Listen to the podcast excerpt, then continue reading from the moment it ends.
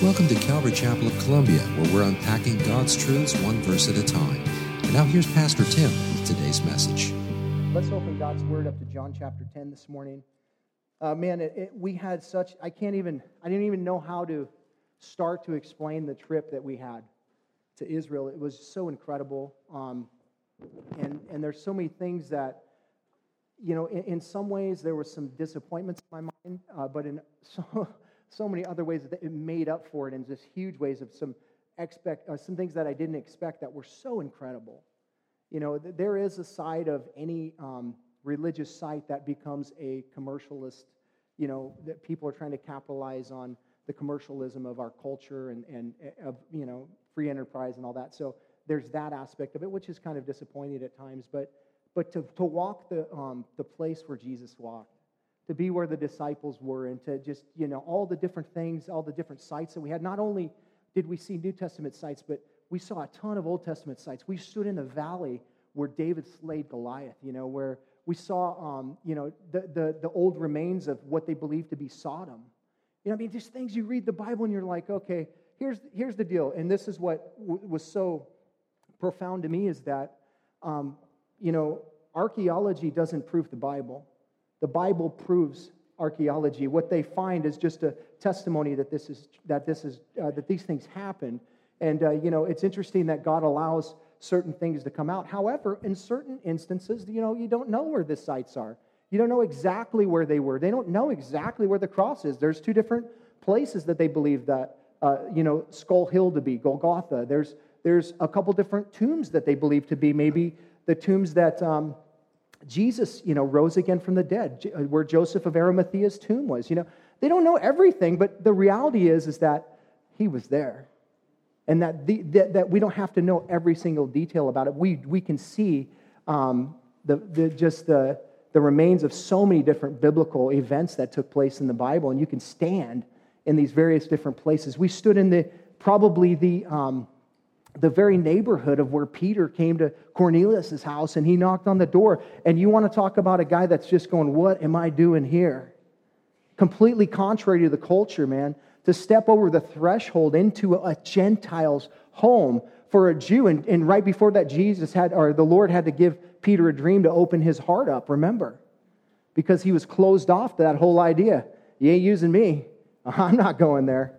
But yet God said, Hey, Peter, don't you dare call anything that I've created unclean. And yet, and so, you know, he becomes the, the of the gospel to um, the Gentile land. So many different things that we got to see. And I can't, like I said, I, I look forward to um, continuing to, uh, you know, we'll probably have a, a, time where we get together and just share some pictures and share some different scriptures of where we, um, where we stood. You know, uh, Ezekiel chapter 37, just interesting enough, we were standing on the, um, top of Masada, which is the last known, last site where the Israel, where the children of Israel, the, the Jews, stood their ground against the Romans in the dispersion of uh, 70 AD. So this was the last place. There was a, a group of uh, a remnant of, of Jews that, that basically went there. It was built by Herod the Great. Incredible place, very fortified. It's, it's basically a plain on top of a mountain, so there's only one way in there. The Romans end up building a road in there to kind of um, to take down the, the, um, the, the, this, this last dispersion of, of Jews. And ends up happening that um, these people know they're conquered, so what do they do? They commit suicide. Rather than trust Jesus, or I guess the Lord, rather than trust the Lord, they laid their lives down. But interesting enough, what they found in the synagogue of, that, of Masada was a scroll opened up on a table of Ezekiel chapter 37 to talk about the valley of dry bones. You know, and the fact that, you know, one day God is going to rise those bones back up. They were prophetically saying, We're waiting for this day, God. We're waiting for you to come. We're, we know you'll bring us back in. And it, it, just incredible things, just over and over and over again. I could probably spend the whole time talking about that, but we have a study to do, and so we want to get into it. But uh, thank you so much for your prayers. Uh, my family and I were so blessed, and um, like I said, as we decompress from our trip and just, you know, information overload, we, we will share more and more with you. Um, but uh, in, in case you're wondering, what is this guy talking about? We just got back from Israel, so I didn't, I didn't tell you that. But anyway, John chapter 10. And uh, we're, we're continuing our study of the life and the ministry of Jesus in chronological order, and we find ourselves today in a, a very familiar chapter. You, if you've you know, heard, if you've read the Bible at all, you probably have come across this chapter where Jesus paints the picture of the shepherd sheep relationship. And it's, it's very common. It's, it's, a, um, you know, it's an incredible picture that God uh, uses to help us understand where we sit with Him and how, uh, you know, as a leader in the church, how you're supposed to relate to God's sheep. At the same token, how the sheep are supposed to act. And God uses all these, this, this very common picture back in, you know, Jesus' time uh, to help us understand that. Now, it, it also, this chapter hosts uh, uh, two of the most profound statements that Jesus ever made in, in his entire ministry, and it's the two great I am statements, you know. Two of them are found in John chapter 10. What is the great I am statements? The great I am statements are where Jesus declares himself to be God. You know, you, you often have conversations with people that don't understand, you know, the Trinity. Oh, it's not in the word's not in the Bible. Okay, whatever. It's not in the Bible, but but um, the concept is, and, and the Bible does talk about the fact that God is three in one, and the idea that Jesus is God. And, and so many times people will say, well, when did Jesus ever say he was God? Well, we have two instances right here in John chapter 10 where Jesus says, I am declaring his deity the door. He's talking about that's his, his ministry, he's the door. Uh, he talks about he's the way to heaven, he's the way and the truth and the life. And I am the good shepherd. He is the rightful shepherd. Ezekiel chapter 34, where God spoke to the um, false uh, teachers of Israel, and he said, Because you are um, not doing what I've called a shepherd to do, I myself will come and become the shepherd. And how did he come? In the form of a baby named Jesus. He became the great shepherd. But I am the deity of Jesus Christ, his function, the door or the shepherd. So if anyone ever asks you, hey, show me a scripture where Jesus declares himself as God, there you go. There's a couple right there, just to start. There's many of them in the scripture. John, um, his gospel is. Um, is really written in the, in the way to bring out the deity of Jesus Christ. It starts from the very first verse of John chapter 1. In the beginning was the Word, and the Word was with God, and the Word was God. Speaking the word is Jesus Christ himself. So, awesome, awesome chapter. We're going to be looking at um, verses 1 and 2 this morning. Although I was hoping to get through 1 through 10, I couldn't get past 1 through 2. So, we will get through the rest of it. But really, the first 10 verses of this chapter are talking about Jesus being the door. And there's two different um, things that he relates himself to as the door. He has to walk through the door to be the door. And so we'll, talk about how Jesus himself had to come through the door in order to become the door. Next week, we'll talk about how he is the door. But this week, we're going to talk about how Jesus himself had to walk through the door. And we'll talk about what that door is, and then we'll get into how he becomes the door for us. Um, this is one of those chapters that, um, you know, where the, the chapter and verse um, um insertions do a disservice because um, this is a continuation of what Jesus was just got done saying in chapter 9. Like sometimes when you're reading the flow, you know, and you're just like, okay, I'm done with chapter 8, you know, no big deal. And you go to pick up chapter 9, you know, in your daily reading or something. And, and you, you know, in order to find context, you have to understand is that really a break in the conversation and something new starting? Or did actually just man just insert oh chapter 10 we've, we've gone too many verses so we better just insert you know they did it based on subject essentially so when a change of subject came or whatever, they inserted maybe a chapter break, you know, however they did that. But those are not inspired. So I would encourage you as you read God's word, just because it ends with, you know, the chapter doesn't mean that God stops, that that conversation doesn't continue. And be careful that as you start to read these passages, that you um, keep it in context, you know, because you can pop into, like, for instance, this verse, and you can say, Jesus just is saying to some random people, ah, truly, truly, I say to you that anyone who, um, you know, enters the sheepfold and climbs over the wall is not a true shepherd. That's what he's saying essentially in verse 1 there. But the, the reality is, is that he's continuing a conversation. Who is he talking to in order to put it in perspective? So we have to make sure we do that. Now, um, Jesus, just to put it in context, it's been a couple weeks. Jesus just got done healing a blind man.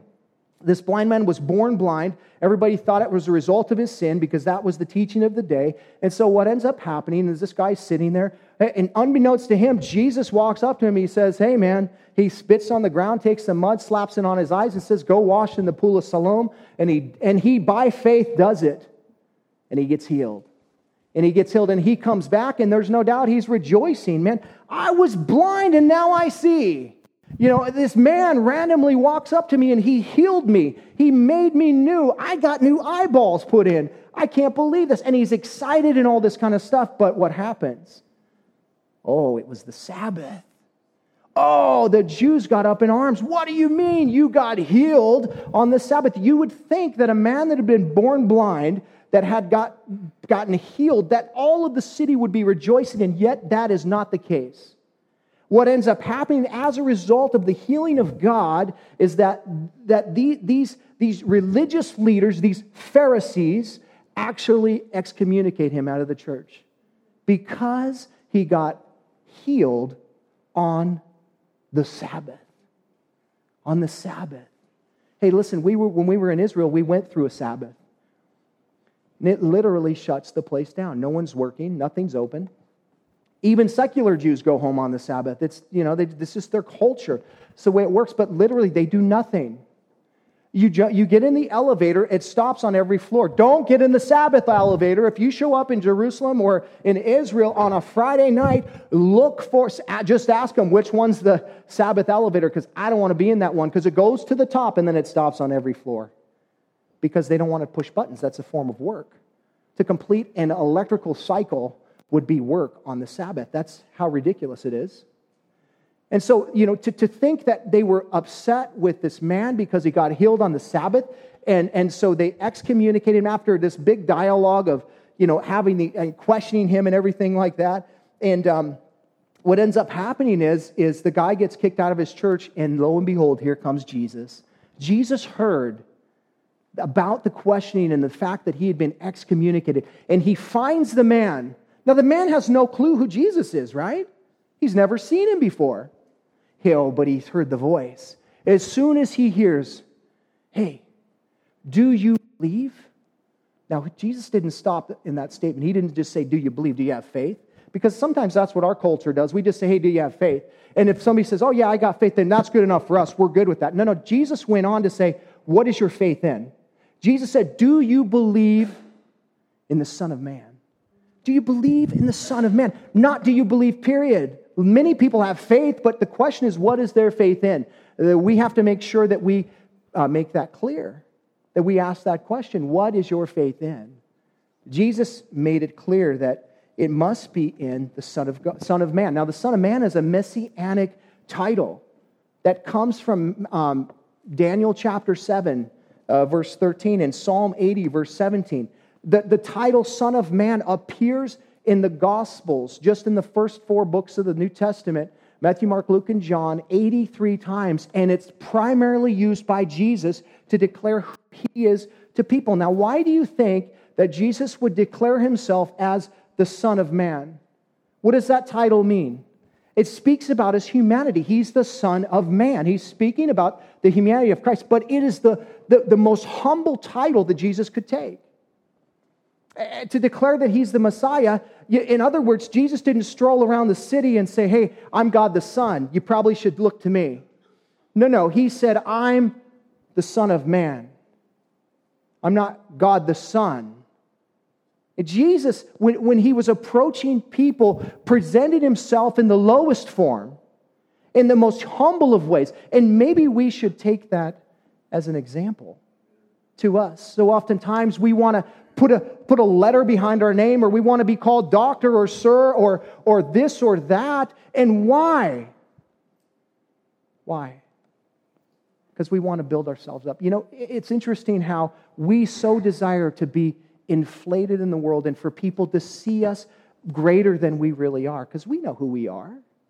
And yet we strive so often to try and make people see us as we are better. Pastor so and so. Oh, well, he must be holy. There ain't nothing holy about me except for Jesus in me. Amen? That's the reality. Listen, I would say that we be careful that we, I, we don't want to minimize who God has made us. We don't want to exalt ourselves in effort to bring glory to us, though. So be careful about that. That's what the Pharisees were doing. They were trying to bring glory to themselves. Jesus came in a humble way.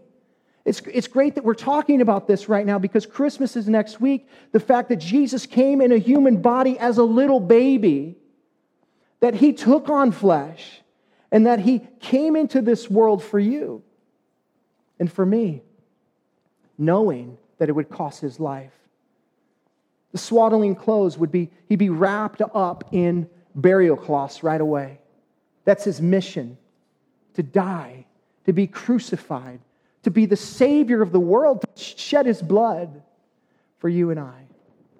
He came to man in humbleness. We come to him, and it's, it's likewise, we come to him what? In pride? Humbly. Humbly. We got to bow our knee to him. We have to declare him Lord. So uh, Jesus says to this man, Do you believe in the Son of Man? The guy understands. He hears the voice. He knows the voice. He's seeing Jesus for the first time and he says, Who is he? Listen to this. Sir? Who is he?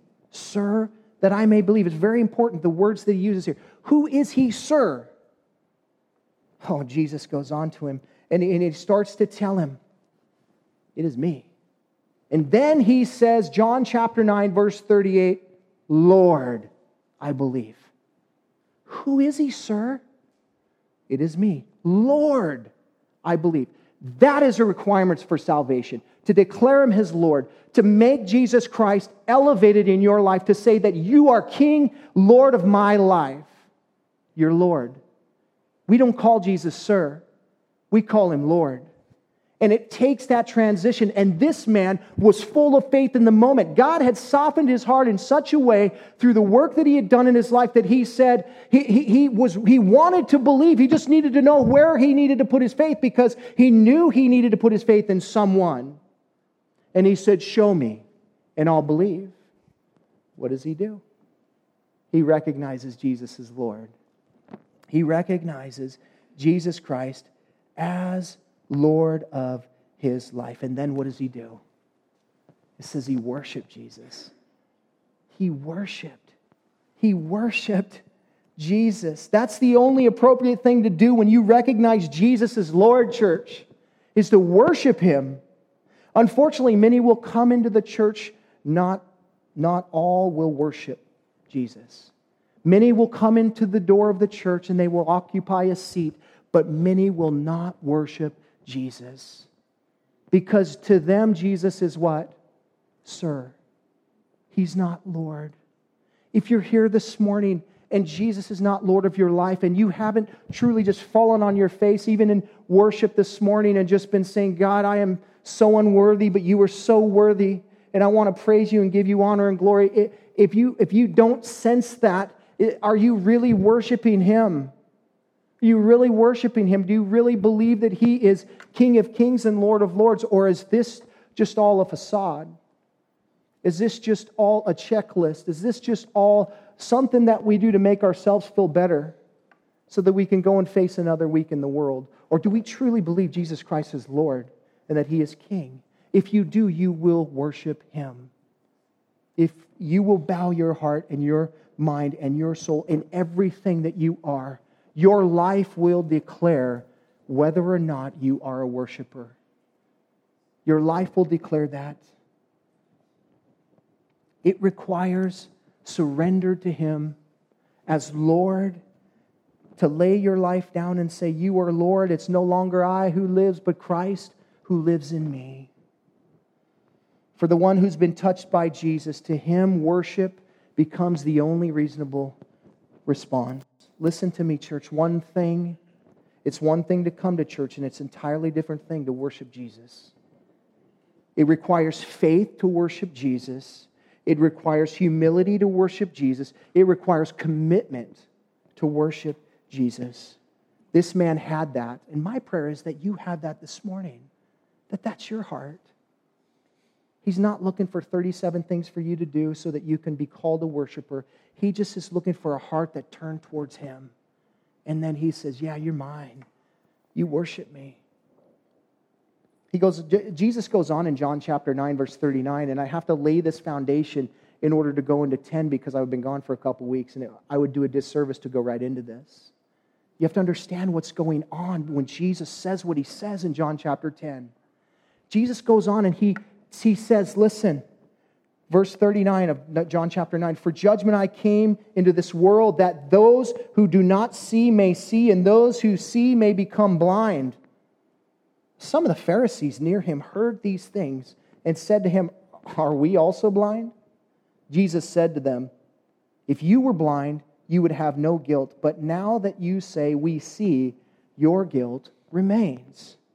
Jesus is essentially saying to those who would reject the workings of God, i.e., healing a blind man on the Sabbath, to reject the working of God um, is to turn a blind's eye, pun intended, to God Himself. That's what Jesus is saying to these guys.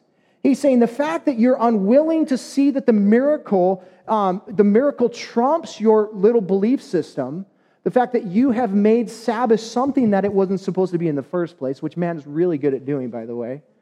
Taking what God says and either stripping it down or making it way more than it's supposed to be. Don't do that. Let the word speak on its own. Let it, let it be what it is. Don't change it. Let it be what it is. Allow it to breathe in your life and change you. We don't change the Word of God, the Word of God changes us. We're not trying to insert ourselves in the Word of God and make it fit our life. We're trying to insert the Word of God into our life so that our life, uh, you know, looks like what it says. That's our desire, man. That is worship. Jesus is, is got these, these legalistic, hard hearted, prideful, self righteous, you know, people that think they can do no wrong. The fact that they ask the question to Jesus, Are we also blind? You know, the Greek tense of the phrase expects a negative answer. You realize that. It, it, they expect him to say, Oh, not you guys. You guys are holy. You guys are righteous. I wouldn't dare say anything about you. I mean, you guys are the righteous ones of the day. Let me bow down to you. That's what that's the kind of connotation that is that is in the tense of the Greek that they expect him to say, No, of course not. I'm not talking about you guys. I'm talking about this, these other people over here, you know. but Jesus doesn't cower to culture. Jesus doesn't cower to people who are trying to intimidate by their own self righteousness. He says, Who are you fooling? Are you kidding me? He's had many, many encounters with these guys, so they know that he's not going to pull any punches here. He says, Yeah, yeah, yep, I'm talking to you guys. Good job, you got it. All right, you get an A for the day. Get the, Peter, put a star up for him. They got one. They got one today. Yeah, we're talking about you. You're blind. You were blind. And listen, as a result, there's judgment waiting. That's what Jesus said to them. Because you are unwilling to conform to my word. In other words, you heard and you saw, but you won't receive. So, so what he's saying is, is that there's accountability for those who receive his word and do nothing with it. Does that scare you? Hey, listen, God puts forth His word and He speaks to us not so that it can land on a hard heart or on a deaf ear, but that we would receive what the God of heaven wants to speak specifically into our life and that we might do something with it. Like we would actually obey it. Like we would actually receive it in and just say, God, I know my life is not exactly the, the picture that it should be, but I receive in this specific thing that you're talking about to me today in my life, and, and I'm letting that, that sword cut away the flesh in me that is hindering me from being like you. It's a willingness to do that, man. It's a willingness to allow His Word to, to just, to, it, it hurts sometimes. It cuts, it's sharp. But what, what does the Bible also say? It's a discerner it'll speak to you. It will, it will guide you. It will help you along the path so that you don't get on the wrong road. But sometimes it cuts and it hurts. We have to be willing to say, you know what, God, you're greater. And, you know, it's not about me. It's not about what I think. It's not about my, my interpretation of the gospel. It's about the word speaking into my life and letting it be what it is. And I, and I have to be okay if it doesn't match my theology. If I come across something that, you know, is contrary to what I believe, then I have to, I don't question the Bible. I question my belief, right? Boy, I don't know if God got this one right, you know. I'll have to think about that for a while. Hey, oh boy, that, that's not, not a place to be. So, so this is what's happening when Jesus comes into, when Jesus starts John chapter 10. This is the conversation that he's coming out, uh, like he doesn't come out of it, it's happening. So, so John chapter 10, 1 just, just comes right out of what he just got done saying. Are, are we so blind? Well, yeah, you are blind and there's judgment coming. Truly, truly, I say to you. You get it? Toss out chapter 10, verse 1. It should continue on in John chapter 9. Stand with me real quick. We're going to read John chapter 10. We're going to read the first 10 verses so that we get a good context of everything that Jesus is saying about the door. Truly, truly, I say to you, he who does not enter the sheepfold by the door, but climbs in by another way, that man is a thief and a robber. But he who enters by the door is the shepherd of the sheep. To him the gatekeeper opens, the sheep hear his voice, and he calls his own sheep by name and leads them out. When he has brought out all his own, he goes before them, and the sheep follow him, for they know his voice.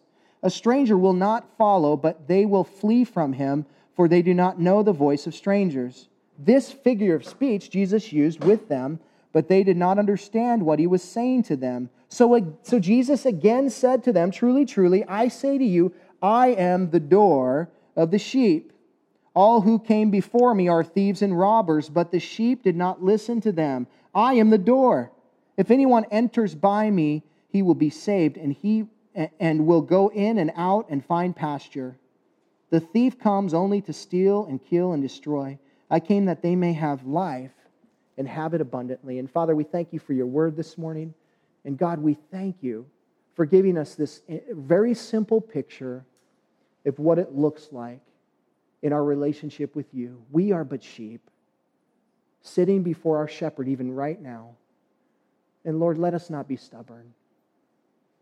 Let us have ears to hear what you want to say to us. Even all the things that have already been spoken, God, may you help us to receive. Even if it's contrary, God, help us to dig in. Let us be Bereans when it comes to your word. Let us not be Pharisees. Open our hearts, Lord. Wash us with your word this morning. In Jesus' name, amen. Amen.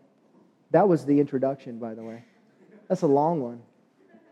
The title of my sermon this morning is Entering the Door, and I don't have a lot of time, but that's why it's going to be a two part message. But how do you and I enter our homes or our workplaces, our grocery stores, our church? How do you virtually enter every single place that you, uh, that you go into?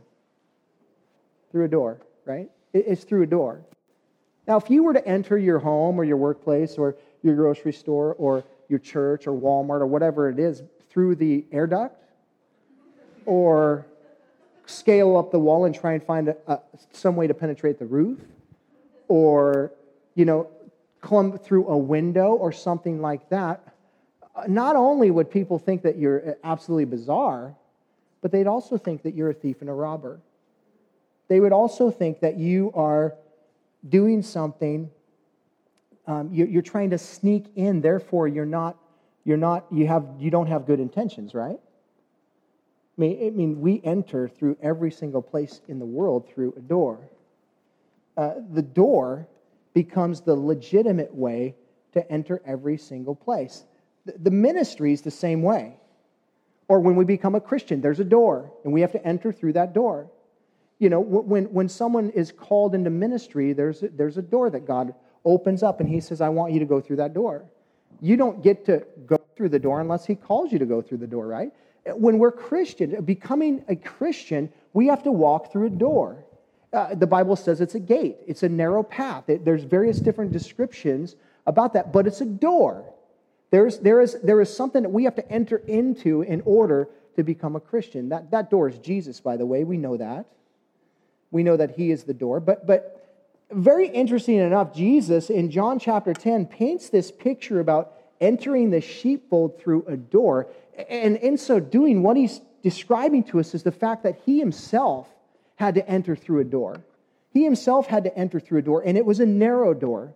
And it was a very specific door, hence the reason that that door can only be opened or walked through by one person. Was a very specific door. It was a messianic door. Only Jesus could walk through that door.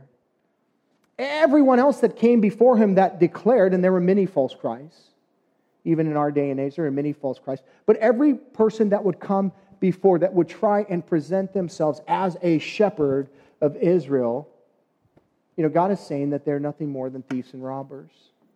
Now, is he saying that every single leader in, in Israel was bad? No. That's not what he's saying, but he's saying for the majority of what was happening from Ezekiel chapter 34, when God um, spoke to the prophet Ezekiel and he said, Ezekiel, let me tell you about these false shepherds in Israel. Let me tell you about the, these false shepherds over my people. They care nothing about my people. They care everything about themselves. They fleece the flock. They, it's all about selfish gain. It's all about getting more for them, themselves. And they don't care. They're not feeding my people. They're not looking for sheep. They're not, they're not going out and finding the lost ones or anything like that. All they care about is themselves. And so God goes and ends up saying in Ezekiel 34, and I, and I would suggest you read that if you can, because it will help you through this chapter as we go through it in the next uh, several weeks. But he, he says, I'm going to send a shepherd, and I'm going to be the shepherd, and I'm going to come. And that's the door that Jesus had to walk through, and it was a specific door. There were many, many things that had to happen in order for Jesus to become that shepherd. Okay, so, so that's kind of what he's, what he's talking about here. There is only one legitimate way for Jesus to be Messiah, and there is only one legitimate way for you to be a Christian. One legitimate way. Jesus said, I am the way. I'm the truth, I am the life. And we'll get into this next week, but, but know that there aren't multiple paths to, to heaven. You know, contrary to popular belief, it's not about a religion, it's about a relationship with Jesus Christ because he is the only way. When I talked to Messianic Jews over in Israel and I, I asked them, So are you a Christian? You know what they said to me? No, I'm not a Christian. I'm a follower of Jesus. I'm a follower of Jesus. And, I, and it kind of took me back. I'm saying, oh, so you're a Christian. Yeah, I got it. You just don't want to say that. No, but at first I was kind of like, what's your problem, man? You, you digging on my Lord? You know, I didn't, I didn't say that, but, but I thought, why, why did they say that? Well, because Christian doesn't have a great name, does it? The name Christian is sort of broad in our day and age. In Jesus' day, the name Christian meant something and it meant you were following the way. You were part of the way, and the word Christian meant that. In our world today, Jehovah's Witnesses call themselves Christians, Mormons call themselves Christians. I mean, virtually every single religion would call them, you know, a Christian in some way, shape, or form, other than Muslims, Buddhists, Zen. There's many of them that don't, but those that do, many of them are false religions. But they're all under the label Christian. Listen, it's not about a label, guys. We are followers of Jesus Christ. That's who we are. He is our good shepherd, and we follow him, and he, there is only way, one way, and it's through him. Jesus illustrates this truth very simply through a word picture of the, of the shepherd and the sheep. And his first, first century audience, man, they would get this so, so clearly. Immediately, when Jesus mentions the idea of, you know, uh, of a, a sheepfold and a door and somebody climbing over a wall, they would totally get it. And they would totally understand what he is saying here. They lived in an agrarian society. They, they, were very much farmers and ranchers, and they had lots of that stuff going on there. And, you know, there much of the uh, area in, in Israel is rocky and it's, it's wilderness, and so the shepherds would live in those areas. And and then when you get up, you know, in the northern side of Israel and the Sea of Galilee and all that kind of stuff, it's very green and fertile and, you know, just really, really nice area where they do a lot of farming even today. But still, there's a lot of farmers and, and a lot of ranchers in, in Israel. So this, this analogy, Jesus was just speaking in terms that they would totally get. Like, is he trying to hide something here? Is he like, well, I'm going to conceal the truth from you because, no, he's using language that they all got. It would be like, you know, uh, uh, you know Jesus saying, hey, you know, um, I'm like a dog owner and you're like a dog. Like we could all relate to the idea of being what a, we all know somebody that has a dog, or we know how dogs are, and we know that dog's man's best friend. You know that. And we could, we could get that if Jesus were to use an example like that. That's what he's doing here. It's very simple. And what he's saying is, is that, you know, even the children that were sitting there could get this analogy. You know, everyone, Jesus was trying to speak to everyone there, but he was speaking very specifically to the Pharisees about this idea. Now, this shepherd sheep relationship had God had long been using from way back when, when Moses was getting ready to go into the promised land. And remember, he wasn't going to get to go because he got because his sin stopped him from being able to go in. You know, he got mad and he struck the rock twice instead of just doing it once. And uh, so the Lord said, Because you did that, you're not going to go into the promised land. And he went and ascended upon uh, Mount Abir, Abarim. And on Mount Abarim is today it's known as Mount Nebo. We stood on that mountain and we looked over the Jordan Valley and we, we, we, we stood in the area where Moses would have watched the children of Israel go in. You want to talk about a sad moment? I want to talk about a moment where you're just like, man, did I blow it? You know, let that be a warning that our sin does, does hinder us from being able to fully experience the true blessings that God has for us. You know, you're forgiven, but, but understand you're missing out. When you sin, you're missing out on something that God wants to do in your life. And Moses missed out big time. Did he go to heaven? Yeah. But he missed out on being able to be the one to lead them into the promised land. What are you missing out on today? What are if there's things in your life that aren't right, man? You're missing out and God says, "Hey, just get right and then trust me and walk in me and let that power come from me and you're going to experience blessings in your life." You know? But uh, when he was telling him that and he told him to go up on this mountain and everything, Moses was, spoke back to God in Numbers chapter 27, verse 16, and he said, Let the Lord, the God of the spirits of all flesh, anoint, I mean, appoint a man over the congregation who shall go out before them and come in before them, who shall lead them out and bring them in, that the congregation of the Lord may not be as sheep who have no shepherd. And so, you know, the Lord goes on to commission Joshua to be the one to lead the children of Israel into the promised land. But my point is that Moses clearly understood the sheep shepherd relationship right there. Way back then, he got it. So, so, so for Jesus to say this right now, it's just like, duh, this is no brainer stuff. This is elementary, you know, information that you're giving us. And, and, um, but what's interesting is the Pharisees refuse to understand. Did you catch that in verse 6? They did not understand. They did not understand. That's because they chose not to understand. You realize that. When Jesus spoke in a figure of speech or a parable, his point was to make it clear, not to make it cloudy. He wasn't trying to conceal truth, but reveal truth, and they were unwilling to hear that. And if you're unwilling to hear what he has to say, then you'll miss what he's saying and you won't understand it. Jesus wants to make himself very clear here that th- these people, that are leading the children of Israel today, they are thieves and robbers. And he's calling them out on the carpet for the sake of them getting right. Like, God doesn't just reveal sin because he wants to embarrass a person, he wants them to be forgiven. He wants them to be in right standing with him. And so, Jesus' attempt with the Pharisees to help them see where they sit positionally so that they can get, get right with God. And so Jesus tells them, You guys are like the thief that comes into the sheepfold and crawls up over the wall and kills and steals and destroys the sheep. That's who you are.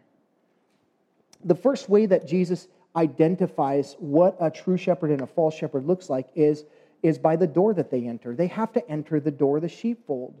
You know, uh, uh, uh, Jesus is telling these guys that, that a very, very hard truth.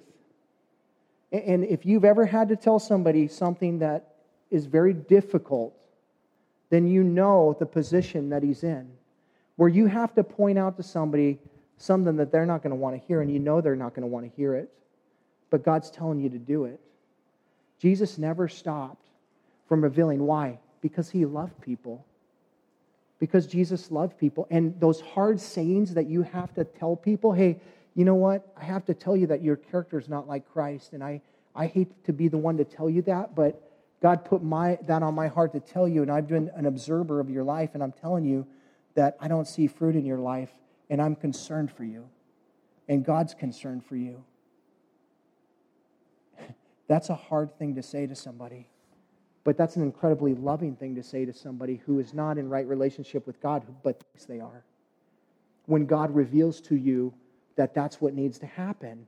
And you oftentimes you oftentimes get, you know, pictured as a, as a mean spirited, oh, I don't even know if that person's a Christian. How would they ever dare say anything to me? Wait a second, what is that? You can say it. It's pride. It's pride. And so I'm going to def- I'm going to defame somebody else because God spoke a truth into my life. You know, Jesus is speaking a hard thing to these guys. They don't want to hear it. Now, there are all kinds of different sheepfolds in Israel. There are, you know, sheepfolds in prairies and stuff where there are caves and they would put rocks up in there and they, were, they would build a little door and the shepherd would lay in the door like David. He'd be out there. That would, he, that's kind of what he would use. But there was also like these common sheepfolds that were just right outside a city or whatever, and they would they were used by by multiple shepherds at a time.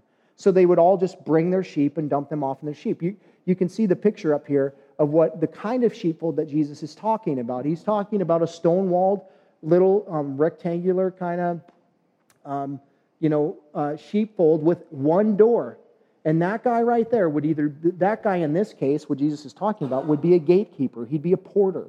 He would be the guy that would sit there and watch the sheep all night while the shepherd went into town and whatever, did what he was going to do, you know, and or maybe he lived there and he just used this as a as a means of being able to house his sheep. It was his trade, but he didn't have a ranch or anything. So during the day, he would take and pasture his sheep out in the pasture and feed them and then bring them back and drop them off or travel, whatever the case might be. This is what they would what, what he's talking about here. Um, what would happen is the shepherd, when he would drop his sheep off, because it was a common sheepfold, he would examine his sheep because they'd be in the mix with different people, and uh, you know you wouldn't want your sheep being damaged because uh, sheep are um, sheep. Some sheep are really not nice to each other, and so what the shepherd would do is take some olive oil, which was pretty expensive back in that day, and he would uh, anoint the head of that that stubborn sheep, of that because he would want to butt heads with all the other sheep. You guys know any sheep like that? Um, thank goodness we, you might, hey, maybe you're one of them. I don't know. But, but here, here's the thing is we're lucky we have the Holy Spirit that anoints our head. Otherwise, we would destroy each other. You know, God anointed us before he put us in the sheepfold. Doesn't mean that we're not going to butt heads, but that anointing is meant to minimize the damage. Okay, so so you, you get in a head butting contest, just recognize that, hey, Holy Spirit, please do your work let's minimize the damage. Uh, but, but, but, the, but he would thoroughly examine his sheep and then he would put them in there and he would leave them and he would, you know, presume that they're safe. But they're not safe completely because there's ways into that thing, right? Yeah, there's one door, but, but thieves and robbers don't go through a door anyway. Thieves and robbers, it, you know, if someone was a sheep, it was going to steal a sheep back then out of a pen like this, what they would do is they would crawl up the side of the, um, the, the, you know, the, the fence there, they would crawl into the sheepfold. They would select the sheep that they want. They would slit his throat. He would die, and they would huck his lifeless body over the wall, and um, the porter wouldn't know anything about what was going on. And Jesus said, You're like that. You're like that, shepherds of Israel, you, religious leaders of Israel. You're like that. You're one of those kind of sheep. You're destroying the sheep. Now, what is a Pharisee? We all understand kind of what it is, but it was a religious group that, um, that had some political interest because they were, they were, the political interest they had was mainly tied to their ability to practice freely in, in uh, you know, Judaism freely in, in a Roman occupied, um, you know, area, right? So, so here's the thing. This is a kind of an interesting picture. So they're the conservatives of their day. So they really care about family values. They really care about their ability to worship. They really care about, um, you know, uh, the, the, the issues of the day. They want to freely worship. They don't want Rome to interrupt their worship. They're conservatives. And yet they killed Jesus. And so, what does that say? You can read between the lines there. Um, but what that says is that conservatism is not what will save our nation. We can be conservative and not, not do anything. You know what saves a nation? Jesus Christ. You know what saves a nation is not necessarily a Republican in office that is going to, you know, uh, create, you know, that's going to be conservative in his ideas. What changes a nation is worshiping Jesus because Jesus changes our heart. You know, we can change rules and you can't legislate, and I've said it all, all along, you can't legislate righteousness. You can't. We, we want to be conservative. We are conservative, but let me just say that doesn't necessarily make you a Pharisee, does it? So, what I'm saying is, is, is be careful about labels. Be careful about what you call yourself. You know, look at the world through the lens of the Bible. And, and you know, we're, we're coming in a very important time in our, in our nation. And what I'm saying is, is that, you know, I'm not saying don't belong to a party or anything like that. What I'm saying is, is that, you know what, this is what matters. And, and we need to look at what we're doing through this. What, what, you know, we need to really care about what this says and not necessarily um, the false premise of a guise of conservatism, okay? That's all I'm saying, because the conservatives of Jesus' day killed him. And he was bringing the truth forth. So, um, there were approximately around 6,000 of these guys during this time of Jesus. And interesting enough, not, not, not many of these guys went to formal Bible school. Do you know that? Not many of the Pharisees actually went to seminary. I mean, you know, went, went to cemetery, I mean, seminary, or whatever you call that. I'm kidding, but not many of them did. Did you know that? Did you know that they were more middle class businessmen, merchants that actually, when they, um, they, they, they took the office and they joined the party? And so they would rely on, that's why you see in scripture sometimes where you would see a Pharisee and a scribe together talking to Jesus. That's because they needed the scribe to, um, to, to um, interpret scripture because they weren't, they weren't um, really schooled in that. They were schooled in the traditions of the elders. So they learned about the Mishnah. That's what they poured themselves into. What is that? That's literally a commentary of Scripture. That's what they knew. They weren't even pouring themselves into God's Word, but yet what somebody else interpreted God's Word to say.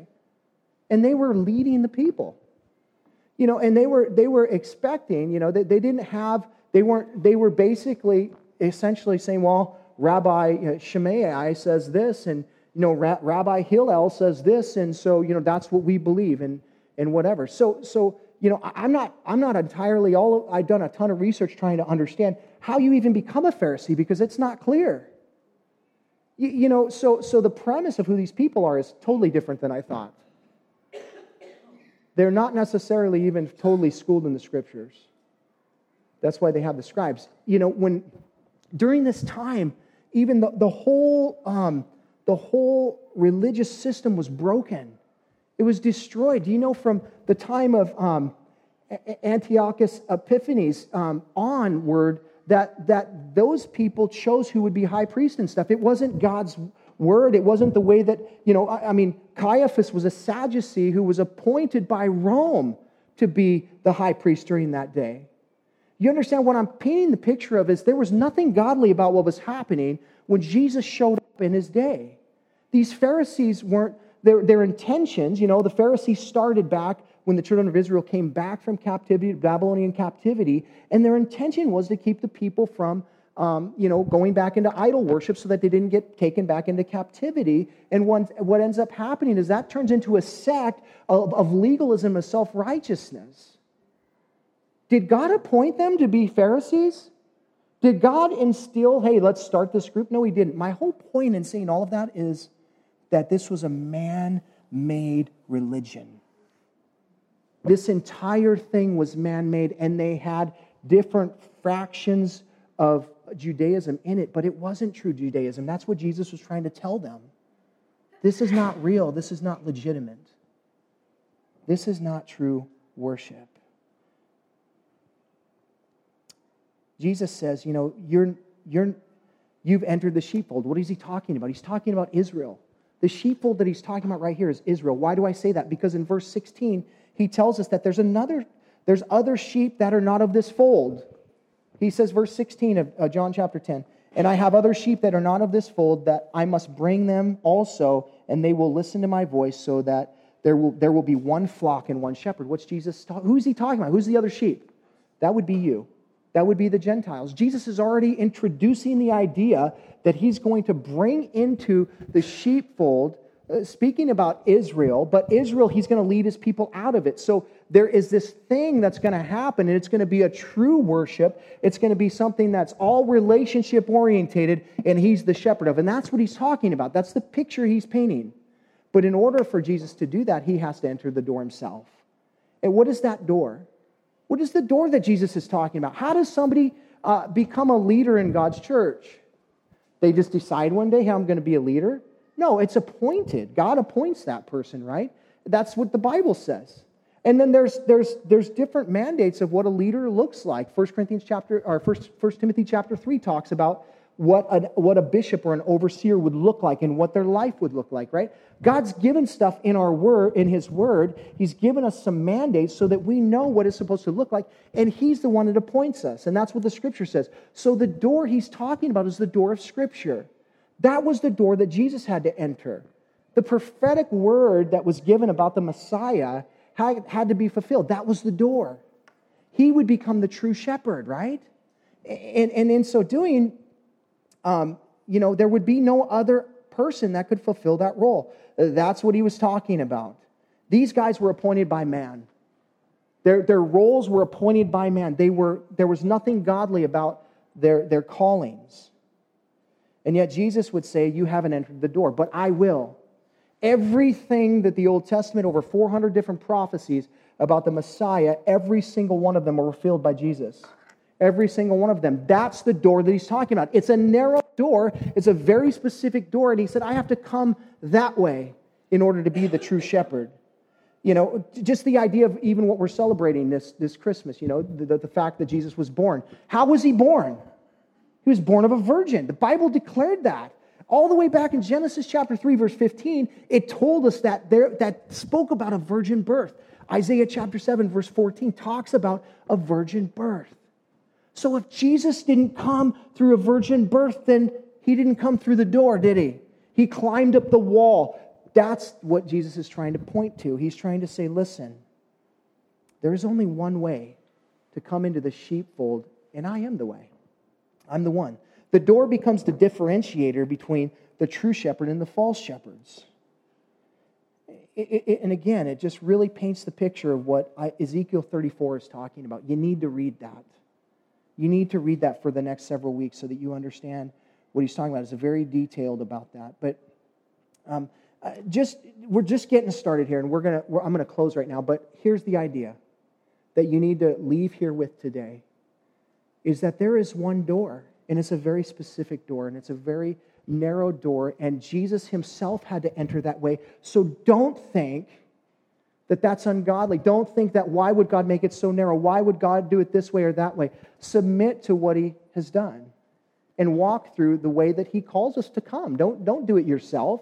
Don't fall in lines of the, the, all these other people that say, oh, there's more than one way. Jesus is just a way. Jesus is the way. He's the only way. And you know, he himself had to submit himself to that. We have to submit to what his word says. You know, the door is his word. And my question to you this morning is, is are you allowing His word to, to um, be the mandate of your life? Or are you mandating what the word is going to do in your life?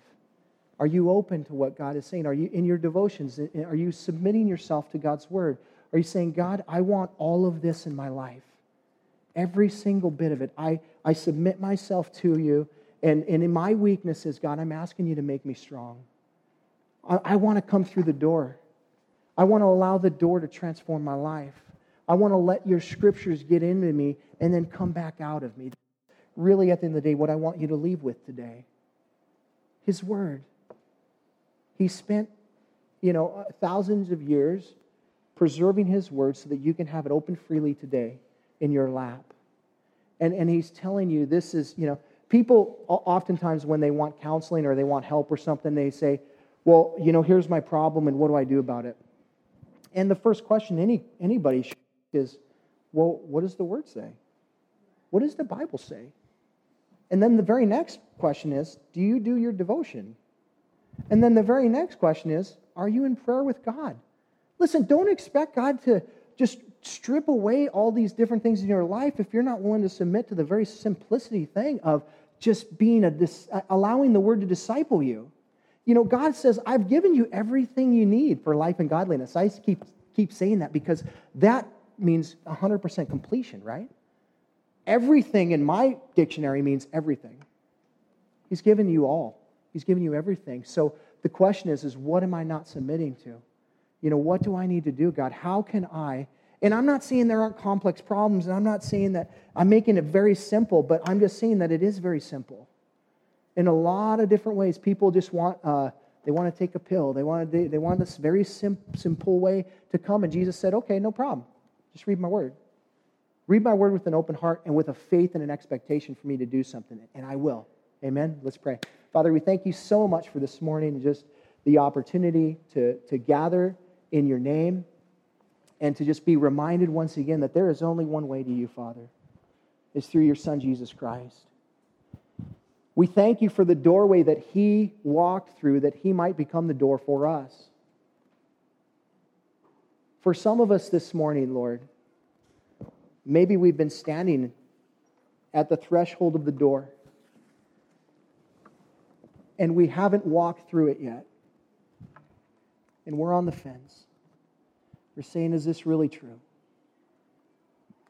Maybe there's even circumstances in your life that are challenging you and, and causing you to doubt. And the Lord is just saying, hey, take a step of faith, walk through the door and help, and I'll show you everything you need to know. But it starts with a step of faith. Lord, if there's anyone here this morning that needs a relationship with you, that wants forgiveness, is tired of being tossed to and fro, doesn't know what truth is, doesn't know what right from wrong, and uh, when it comes to th- this thing, just wants a simple relationship, Lord, you're calling them this morning to walk through the door. You're saying, Come to me, all who are weary, all who are heavy laden I'll give you rest. He wants to give us life, and that more abundantly, our scripture said this morning.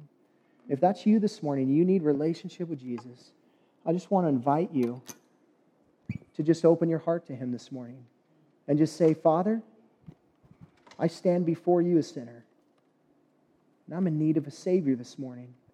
And I recognize that Jesus Christ is the Savior. He came for me. I turn away from my sin today and I turn to you. I ask you to forgive me and to help me to walk in righteousness. I know that Jesus will clothe me today and change me and transform me. And so I accept him as my Savior and put all my trust in him this morning. I want to walk through that door, the only door, Jesus Christ. Lord, for the rest of us that are Christians here this morning and um, we're in need. We need your touch. We need your working in our life. And, and yet, I think you just told us it's real simple. Just trust me. Trust my word. Let my word consume you. Let his word consume you. Let his word shape you and change you, and don't fight it. But submit to it this morning, whatever it might be. He tells us he be, that we're free in Him, and yet we're, we're in bondage. Submit to His word today and just walk in it. No longer am I in bondage. I'm free because your word says it. It's by faith we do these things. Whatever the case might be, Lord, work in your people by your Spirit. In Jesus' name, amen. Thanks for listening. You can hear more of Pastor Tim's studies through the Word of God on our website, www.calvaryofcolumbia.org. Thanks again for listening, and we hope you'll join us again as we continue to study God's Word.